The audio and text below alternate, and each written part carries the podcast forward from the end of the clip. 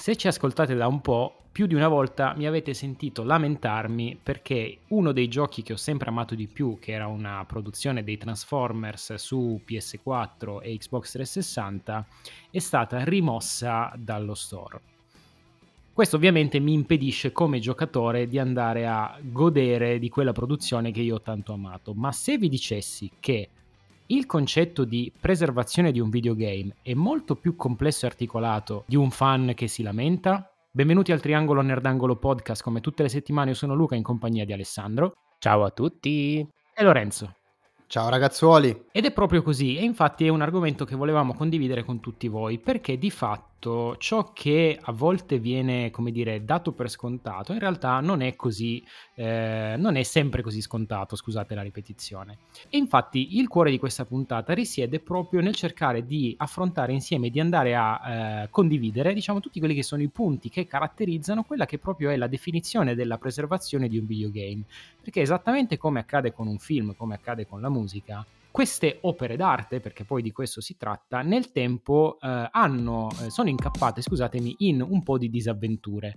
Disavventure che eh, appunto andavano a limitarne la fruizione o andavano a eh, esaurirne la fruibilità nel tempo per questioni legate magari ad aspetti burocratici, ad aspetti ehm, industriali, tutte diciamo caratteristiche che nel tempo hanno perso per strada delle produzioni che oggi non sono più, diciamo, recuperabili.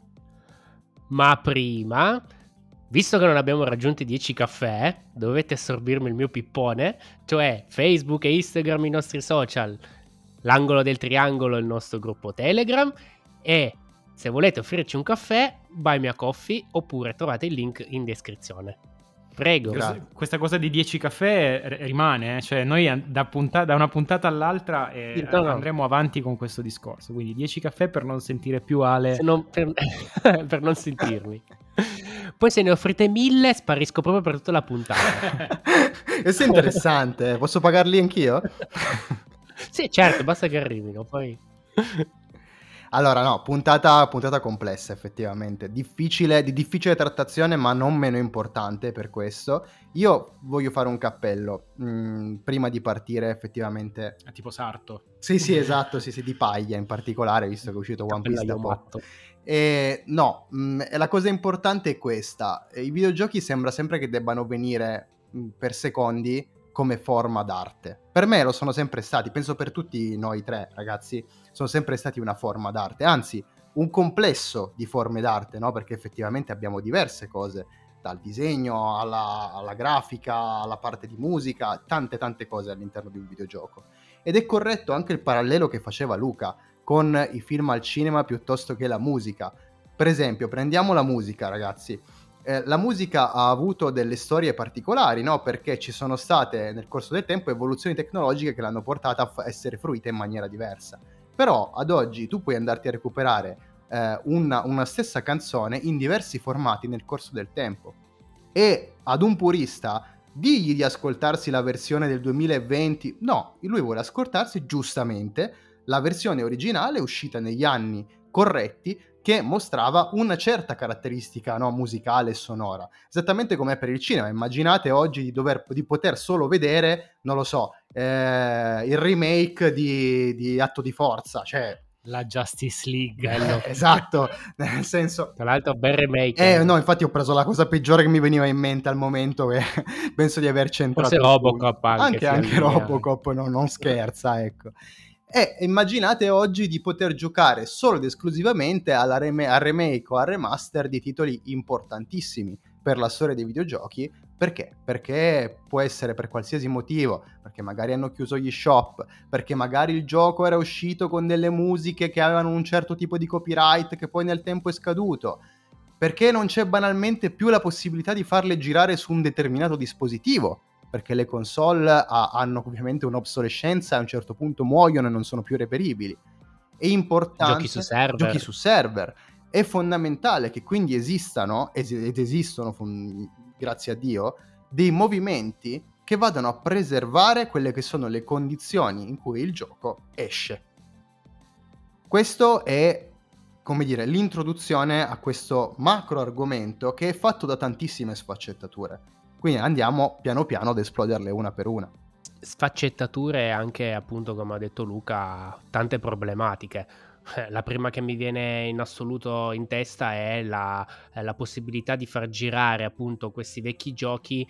Non è come per i film e la musica che tutti hanno un videoregistratore, un lettore CD o un vinile. La difficoltà maggiore è avere effettivamente l'hardware per far girare questi giochi. Basti pensare, che ne so, a una Dreamcast o un NES, cioè valli a trovare che funzionino ancora e appunto reperirli a livello economico anche a buon prezzo. E lo stesso vale per i giochi perché molte volte ricordiamo ci sono alcuni giochi che valgono magari quattro volte quello che è la console perché sono state prodotte poche copie perché sono diventate introvabili hanno qualcosa che appunto nel tempo si è andato perso e quindi hanno acquistato valore.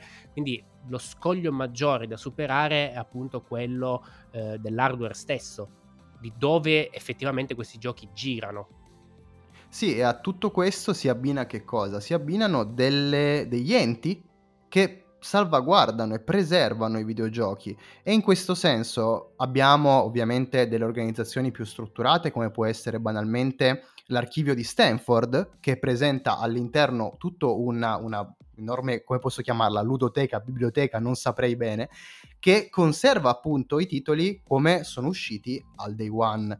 Oppure abbiamo eh, organizzazioni diverse, come dire, no profit, non profit, come ItSave, che lavorano attivamente per conservare i videogiochi attraverso progetti guidati dalla comunità. E, e, di conseguenza qui cosa, cosa, cosa, succede? Che la community diventa una parte fondamentale di questo processo. Infatti cosa è successo? È successo proprio recentemente, eh, ad esempio, una decisione della Librarian of Congress e della US Copyright Office ha ampliato le esenzioni a quello che si chiama Digital Millennium Copyright Act, consentendo a chi? Consentendo a storici ed archivisti del videogioco di conservare legalmente perché poi di questo ne parleremo, l'emulazione e quant'altro, ma di conservare legalmente i giochi più vecchi con alcune restrizioni e la possibilità di essere fruiti all'interno di contesti come quello che dicevamo prima di Stanford, quindi proprio degli archivi effettivi dove tu vai per studiare la storia del videogioco. Questo è estremamente importante dal mio punto di vista. Anche perché ricordiamo che una ricerca del 2023, appunto fatta dalla Video Game History Foundation, ha rivelato che l'87% dei videogiochi rilasciati prima del 2010 saranno persi o comunque non fruibili a tutti. Ed è un dato veramente altissimo l'87%. E qui torniamo un po' a quello che diceva Ale prima, cioè il fatto di dover reperire degli hardware che sono fuori, fuori tempo, fuori dal loro tempo, eh, sia da un punto di vista diciamo di piattaforma, sia da un punto di vista proprio di eh, produzione, quindi del videogioco stesso. Questo ovviamente che cosa ha fatto nel tempo? Ha fatto sì che tante produzioni venissero poi dirottate su degli store eh, online o magari anche non necessariamente a pagamento, ma venissero inserite all'interno di collezioni, vedi per esempio mi viene in mente PlayStation Plus o appunto eh, ovviamente Game Pass per non citare l'Xbox Live ma purtroppo sappiamo bene che non a tutti i giochi, eh, per tutta una serie di motivi, è stato possibile applicare questo, eh, questo criterio. Quindi in alcuni casi c'è stata la possibilità di alcuni titoli di rivedere la luce anni dopo su questi store digitali, in altri casi invece no. In ogni caso anche quei titoli che hanno magari visto la luce negli anni, eh, negli anni più recenti, magari titoli di, un, di, una certa data che hanno rivisto la luce negli anni più recenti, comunque magari al cambio di generazione eh, sono rimasti, diciamo, sono stati lasciati indietro. Questo non sempre, diciamo, fa parte di un, di un disegno ma- malvagio che vuole scontentare tutti i videogiocatori, ma molte volte eh, si tratta banalmente di?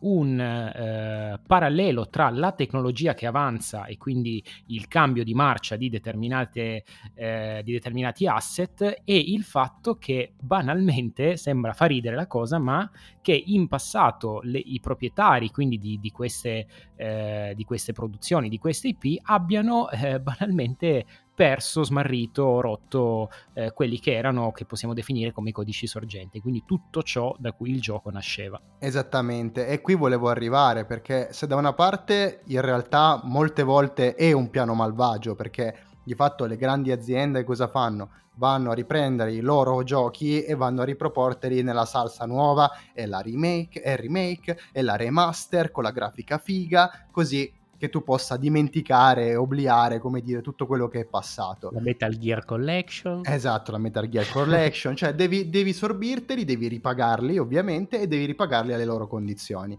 Quindi sì, è un piano malvagio perché effettivamente questi fanno business e ci sta che vogliano farci soldi. Dall'altra parte c'è quello che dice Luca, cioè la disorganizzazione di certe case videoludiche cioè, se torniamo indietro nel tempo, negli anni 90, ragazzi, i videogiochi, il settore proprio dei videogiochi come industria non valeva i soldi che vale oggi. E di conseguenza c'era anche una concezione diversa di cos'era effettivamente il lavoro. Cioè, al tempo l'idea era: io faccio il gioco, lo lancio, boh, ho finito, non ci lavorerò mai più su quel gioco. Figurati se mi riservirà mai in un secondo momento tranne rare eccezioni, no? come una Nintendo che è sempre stata in grado di preservare i propri codici, dall'altra parte ci sono tante aziende, faccio alcuni nomi, Square Enix, Final Fantasy VIII, ce lo ricordiamo, il discorso di aver smarrito i codici sorgente, e dall'altra parte c'era Konami, Silent Hill 2, Silent Hill 2 e Silent Hill 3 aveva perso i codici sorgente e ha dovuto fare, rifare da zero. Blizzard stessa, no? che comunque sia una casa che ha molta attenzione per quello che produce, aveva perso i, um, i codici sorgente di StarCraft e poi l'ho ritrovato un utente. Pensate voi, l'ho ritrovato un utente dentro un CD, l'ha mandato alla Blizzard e Blizzard l'ha ringraziato facendo cosa? Regalandogli una copia di Overwatch, 250 dollari da spendere sullo store e un invito alla BlizzCon. Come diceva giustamente Luca. Questa cosa mi, viene mente, mi, viene in mente, la scena del, di, di, quello lì che fa le pulizie in Nintendo che stava buttando i cartoni di Labo. Luca giustamente fuori trasmissione diceva come umano lei nei confronti sì, di Blizzard. Sì, sì, sì, immaginavo la scena fantoziana della serie hai, hai, fatto metà del tuo dovere riportandoci questa cosa, che per, per certi aspetti è vero, però vabbè. Ecco, ma qui qual è il punto? È quello che dicevo prima, ragazzi, è per questo che la community in questo contesto è così importante. Perché loro devono fare business, devono farci soldi e ogni tanto appunto non sono stati neanche in grado di conservare quello che hanno fatto lavorativamente parlando. Dall'altra parte c'è chi ama le loro produzioni, c'è chi ama i loro giochi e di conseguenza per puro spirito d'amore veramente nei confronti di queste opere si conserva i prodotti, i collezionisti. Voglio dire, il ruolo del collezionismo nel 2023 secondo me è ancora più fondamentale. È una cavolata che andremo tutti quanti verso il digitale, allora non ci sarà più niente da conservare. Da... No, non è vero. Anche sta diventando tanto speculazione ora. Eh, ma, ma lo è sempre stato. Ma ripeto, eh. c'è interesse dappertutto, come c'è interesse da una parte, c'è interesse dall'altra ma in tanti casi la, la, il collezionismo, voglio dire, noi siamo degli esempi in questo, è veramente spirito d'amore e, e di conseguenza lo fai perché? Perché magari un giorno, anche solo per provare ai tuoi figli quello stesso gioco e quella stessa esperienza, lo potrai fare. E altrimenti ci troviamo di fronte a Alan Wake che viene tirato giù perché i diritti della musica non ci sono più, non, so, non sono più attendibili. Eh, ho capito e noi cosa dobbiamo fare? E PT, ok, nonostante fosse, eh, che ricordo, PT era la, la, la, demo, o il teaser, anzi neanche demo, che aveva creato Kojima in collaborazione con Del Toro prima che facessero Death Stranding. Nonostante fosse un teaser, una demo, è stato comunque un fenomeno di massa che in qualche modo ha, ha smosso quelle che erano le emozioni dei videogiocatori. Ricorderei le PlayStation vendute a cifre stratosferiche con eh, PT dentro. Bravissimo, cioè nonostante fosse un teaser, comunque sia ha avuto un significato, ha avuto un impatto sull'industria dei videogiochi, perché oggi deve essere impossibile riperire questa cosa? Beh, questa cosa l'abbiamo già vissuta con Flappy Bird e i telefoni Android che avevano Flappy Bird sopra. Beh, nonostante io sia ovviamente d'accordo, non possiamo però dimenticarci che comunque i giochi sono opere d'arte, ma non sono, diciamo, beni fatti eh, in donazione all'umanità nel senso più ampio del termine, cioè sono comunque delle produzioni fatte da delle industrie, sono comunque proprietà intellettuali e sono comunque, diciamo, delle eh, produzioni che anche una volta che noi compriamo il prodotto fisico, virtualmente lo stiamo prendendo in prestito.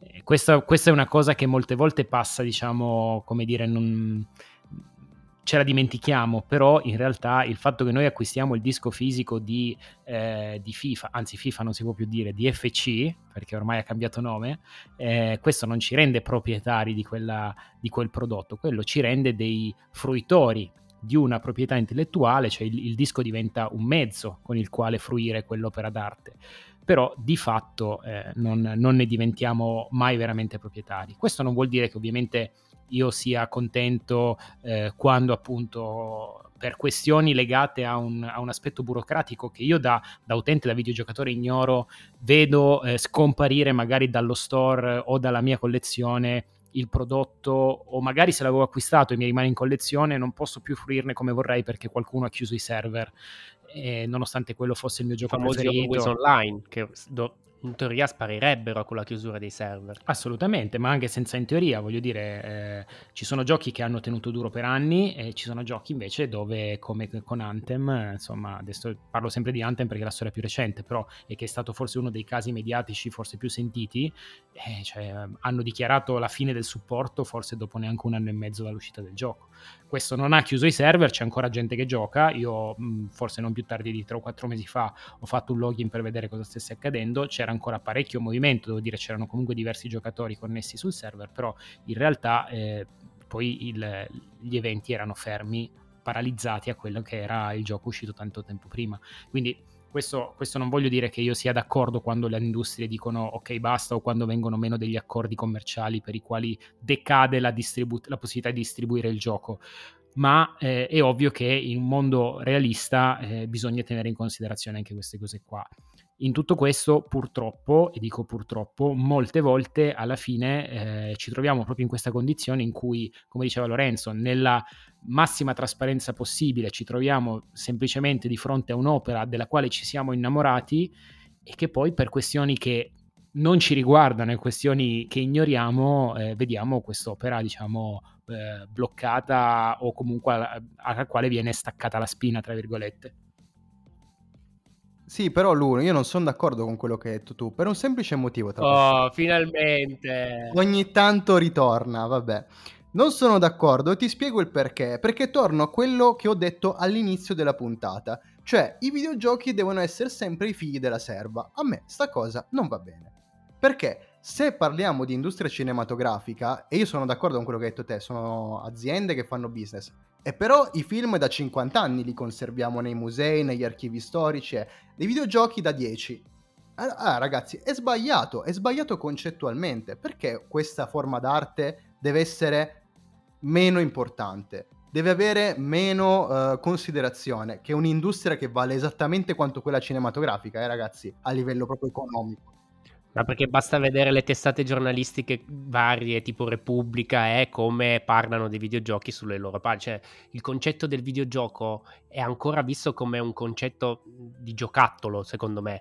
Non, non è proprio visto come un, un concetto eh, più grosso nel, de, de, come progetto. Cioè, Giocattolo dannoso e pericoloso per il, per il futuro. Esatto, eh? cioè, quando, quando, parlano di un, di un, titolo ne parlano solo della visione negativa, si spara, si uccide, eh, si picchia, cioè non c'è un un, un, guardare l'opera complessiva o altre opere complessive, perché ovviamente non tutti in giochi si spara, si uccide, si ammazza e si picchia, eh. ci sono opere che non ci sono alcun tipo di violenza, ci sono opere che raccontano delle cose bellissime, al pari dei film. Al pari dei film dove anche nei film si spara, eccetera. Cioè, esatto, dire, sì, oltretutto. Ma che anche nei libri, ancora prima dei film, si, si parlava di omicidi, e, cioè, però non si vedeva, dovevi immaginartelo, quindi comunque, tralasciamo questo, veramente questa, questa parentesi. No, eh... ma è, è, importante. Cioè, quello che dici tu è, è corretto. Oggi, oggi, come oggi la considerazione rispetto ai videogiochi, sì, è in crescita, grazie a Dio,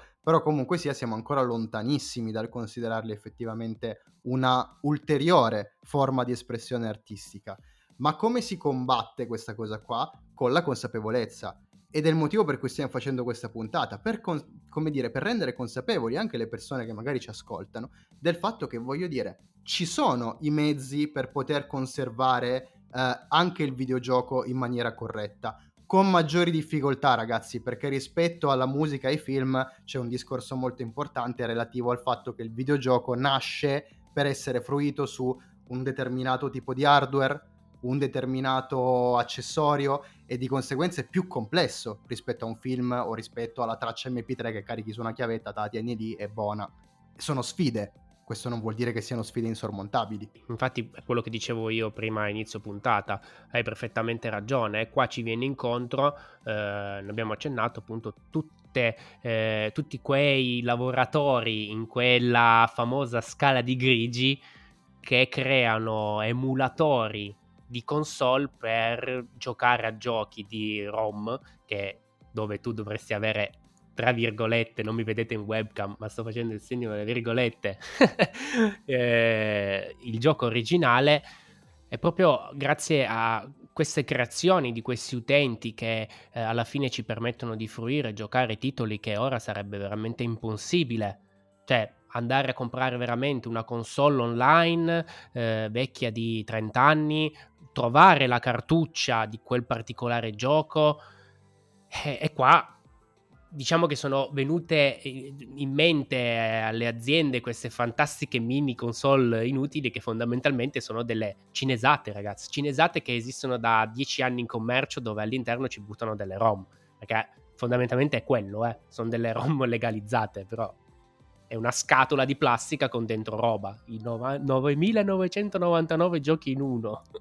Eh, esatto, e oltretutto mi dai l'assist per fare, come dire una scoppola anche a chi lato aziende, quindi lato corporation, è stato in grado nel corso del tempo, è stato abbastanza lungimirante da conservare tutto quello che ha fatto. Nintendo è stata maestra in questo. Però Nintendo cosa fa? Sì, le conservate, però nessun altro può, fare, può avere uso di queste cose qua se non io. Eh, ok, non è corretto però Nintendo, abbi pazienza. E se te lo dice uno che comunque ti, ti ama, ascoltalo. Cioè, se tu hai conservato tutti i tuoi giochi nel corso del tempo, mi può anche andare bene che tu eh, banni chiunque abbia delle ROM sul tuo sito, cause legali in corso con qualsiasi tipo di cose. Ma dall'altra parte allora dovresti essere la stessa azienda che apre un archivio storico con tutti i tuoi titoli che possano essere giocati da tutti, gratuitamente, gratuitamente, non a pagamento. C'è Nintendo Classics, quella su appunto che su Switch dove ci sono tutte le vecchie glorie di Nintendo, però giustamente sono a pagamento. Eh, certo. Bisognerebbe fare come non è la musica classica che superati i 70 anni diventa, diventa diciamo di uso e consumo sì, sì, copyright. Esatto, esatto. No, però adesso ovviamente il mercato del videogame, forse, e mi rimetto un po' in linea con quello che diceva Lorenzo prima, il mercato del videogame è stato riscoperto da tutti i ragazzi negli ultimi 7-8 anni, cioè siamo, parliamoci francamente, eh, quando noi eravamo piccoli eh venivamo additati come eh, gli strani, diciamo, quelli strani, quelli che magari un po', non voglio dire gli emarginati perché è una parola sbagliata, è una parola forte, però comunque quelli che eh, amavano qualcosa che non era forse di così, così diffuso. E se questo era, diciamo, il parere delle, dire, delle persone comuni, anche agli occhi delle aziende, anche agli occhi degli investitori, anche agli occhi dei, dell'opinione pubblica, questo non era troppo diverso. Poi nel momento in cui qualcuno si è accorto che è un mondo che, come abbiamo sempre detto, eh, ha fatto dei numeri da capogiro, perché eh, insomma l'intrattenimento videoludico è stato padrone di un, una fetta di mercato veramente, veramente vasta eh, negli, ultimi, negli ultimi anni e ha dimostrato a tutti che cosa significa muovere dei capitali e muovere l'interesse degli investitori, perché cioè, non ci dimentichiamo veramente a cosa abbiamo assistito, operazioni commerciali folli, incredibili, prodotti che hanno mosso capitali pazzeschi e che hanno messo su delle IP che mh, hanno, hanno veramente, come dire, dato lezioni a tutti quanti, eh, non ultimo viene in mente Fortnite come operazione commerciale che ancora oggi esiste ha una forza pazzesca eh, questo comunque forse va un po' a rispondere al motivo sul perché solo recentemente ci siamo ricordati che i videogame devono essere preservati. Poi è ovvio che c'è chi magari lo fa con lo scopo di preservare qualcosa per rivenderlo, ri, ri, ri, ri rivendercelo ancora una volta, eh, e c'è invece chi lo fa con uno scopo, diciamo, forse un pochino più filantropico, perché riconosce che all'interno di alcuni titoli, all'interno di alcune produzioni ci sono delle, eh, degli spunti che hanno come sempre messo un punto a capo a quello che era diciamo eh, l'aspetto tecnico, l'aspetto narrativo, l'aspetto stilistico, l'aspetto eh, grafico, visivo, l'aspetto musicale, l'aspetto di tutto quello che sono stati delle produzioni che hanno messo una tacca eh, in questa scala infinita di, eh, come dire, di anni di produzioni che si sono susseguite perché hanno veramente fatto centro e sono riuscite ad arrivare al cuore dei giocatori. Ma anche perché, ragazzi, io adesso vi condivido una mia personale paura, cioè un punto che sinceramente non c'è nemmeno, diciamo, nel documento che avevamo preparato per questa puntata, ma che secondo me è fondamentale. Nel corso del tempo cambiano tante cose. Cambia anche la sensibilità di massa delle persone. Pensiamo ad esempio, tornando al discorso film, serie tv e quant'altro, a quanto è cambiata la sensibilità nei confronti di alcune tematiche nel corso degli ultimi 5-6 anni. Io mi capita tante volte di rivedere alcuni episodi di, di, di mie serie preferite, mm, una tra tutte è How Met Your Mother, per esempio, dove ci sono delle cose che sono trattate in un modo che oggi è inconcepibile, perché è, è cambiata la sensibilità no? nel corso del tempo rispetto a determinati argomenti. Ma allora il mio timore è esattamente questo, cioè se un domani dovessero eh, come dire, modificare The Last of Us 2 perché dal punto di vista della, della, dire, della comunità non è più gestita in maniera corretta la questione LGBTQ all'interno del gioco. Cioè, noi rischiamo di vedere un The Last of Us 2 diverso semplicemente perché è cambiata la consapevolezza, non rendendoci conto della cosa più semplice. Quella è la nostra storia, ragazzi. È come dire che allora, vabbè, tutti i film girati eh, dal 1930 al 1945 non sono più accessibili perché si parla di, di, di fascismo e di nazismo. No, ragazzi, è storia. Eh, ragazzi, fa parte della nostra storia qua apri un discorso che veramente bisognerebbe fare altre mille puntate di podcast, eh, però hai perfettamente ragione. Se un domani qualcuno si sveglia e dice no, quello non è un prodotto adatto al momento in cui deve essere giocato e fruibile per tutti, va modificato, necessariamente poi deve essere modificato e quindi verrà perso automaticamente poi quello che è il senso dell'originalità dell'opera. Ma infatti forse al fondo di tutto questo cosa rimane? Rimane il fatto che eh, è, preziosissima la possibilità di poter fruire dei giochi nel momento in cui, in cui escono, di poterne godere per quelle che sono eh, diciamo le libertà creative di un, uh, di un regista, di un, uh, di un, game director e um, far sì che il gioco possa effettivamente essere sempre fruibile, mm, anche nel momento in cui eh, noi andiamo a comprarlo eh, in maniera digitale. Io ad esempio vi porto il mio esempio personale, eh, tempo fa comprai sullo store digitale della PSP eh, la, la collection di Power Stone, tra l'altro Capcom ce la facciamo. Ecco, in tutte queste remastered, in tutti questi remake, per favore, cioè Power Stone è una cosa che non può non trovare una remake o una re- va bene anche la remastered. Col supporto online multiplayer va bene anche la remastered, chiusa parentesi. Però lo comprai, comprai la Power Stone Collection in digitale su PSP. Anni dopo, e vi parlo di, eh, del 2018-2017, eh, riaccesi la PSP in questione e ovviamente eh, dopo l'aggiornamento software, dopo la formattazione della memory stick, non avevo più niente all'interno di quella PSP. Nonostante lo store Sony, lo store PlayStation della PSP fosse stato chiuso completamente lo store, non il gioco, eh, tramite un sistema di sms, eh, richieste, eccetera, io ebbi modo di poter riscaricare con un link diretto da parte di Sony quel prodotto per il quale avevo acquistato la licenza, ma ho avuto modo di farlo solo sulla PSP quindi vedete che qui andiamo incontro alle barriere di cui abbiamo discusso fino a un minuto fa, cioè io ho dovuto avere la, eh, il supporto hardware per poter fruire di un gioco che avevo acquistato anni prima in formato digitale cosa che probabilmente se avessi avuto anche il supporto fisico del gioco avrei avuto sicuramente una barriera in meno però questo fa pensare a che cosa? Al fatto che bisogna stare molto attenti, e ve lo dice uno che ha comprato la, P- la PS5 in Digital Edition, a quando si fanno queste scelte, perché indubbiamente il gioco in disco fisico ti dà molta più libertà.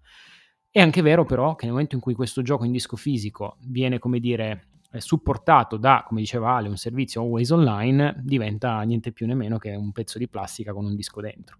Quindi eh, il fatto di poter avere un accesso garantito sempre alle nostre produzioni sembra qualcosa di scontato perché viviamo molto il momento, no? viviamo molto di, di, corsa e il gioco invecchia molto velocemente, se non lo prendi al day one è un gioco già vecchio, però poi in realtà non ti rendi conto che eh, quando poi hai voglia di giocarlo eh, e magari sei arrivato troppo tardi non c'è più possibilità di farlo. Questo ovviamente è un grandissimo limite al quale comunque noi oggi dobbiamo sempre fare molta molta attenzione.